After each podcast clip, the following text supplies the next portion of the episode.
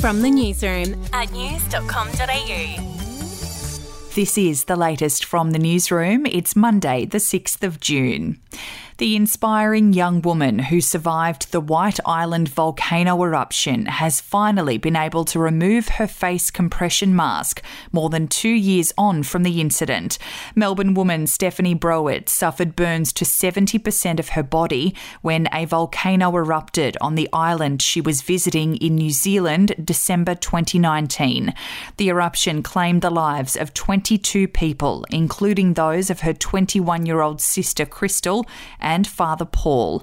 Now she's finally been able to remove her final burns garment, with the 26 year old removing her face mask during an interview with Nine's 60 Minutes. In other news, a group of workers in Australia will get a major one off $3,000 payment as thanks for their sacrifices and efforts during the pandemic. Health workers in New South Wales will receive the payment as thanks for their tireless efforts. It follows concerns over understaffing issues and calls from many in the industry for better pay and conditions. New South Wales Premier Dominic Perrottet has also announced on Monday a dramatic expansion of the state's health workforce with an additional 10,000 staff over the next four years. Staying in New South Wales and former Deputy Premier John Barilaro will receive a massive payout from Google after it kept racist and vindictive videos online.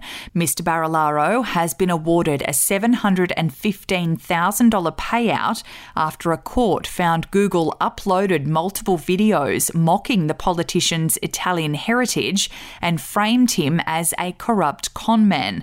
The former premier sued Google, the owner of YouTube, in the federal court for refusing to take down online videos he claimed were vulgar, offensive, and ultimately defamed him.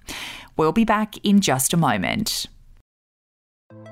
Hey, I'm Felicity Harley and I host Healthyish, where we chat to experts, influencers, and people in the know from around the globe to arm you with the knowledge to make healthier decisions for your mind, body, and soul. I think if we're going to be focusing on health, like sleep is probably the biggest component Oh, of that. I, I think sleep is the cornerstone. like choose the harder option because I've never woken up and gone, I regret that run that I went at 4 a.m. I've never done that. Search for Healthyish and Extra Healthyish wherever you get your podcasts. To Royal News and the BBC has copped backlash over its coverage of seven year old Princess Charlotte during the Queen's Platinum Jubilee party. While the Princess looked thrilled most of the evening, BBC captured several shots of the Princess yawning or looking a little disinterested and worn out. Those watching at home were quick to condemn the broadcaster for panning to the tired Princess, insisting the children had had a long day.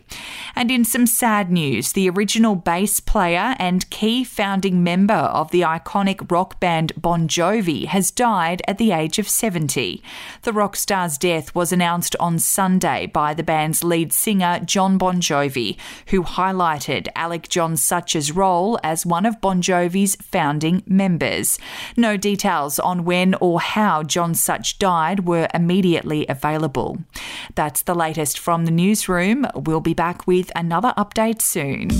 Get the latest from news.com.au. The podcast Faith on Trial looks into Hillsong, both in Australia and the US, and takes both the listener and hosts on unexpected twists and turns in the story of Brian Houston and the Singing Preachers. There are two incidents involving Pastor Brian. The Australian journalists uncovered a litany of alleged criminal behavior in the megachurch. financial gifts were being given to the leaders of the church. Listen to Faith on Trial Hillsong ad free on Crimex Plus on Apple Podcasts today or wherever you get your podcasts.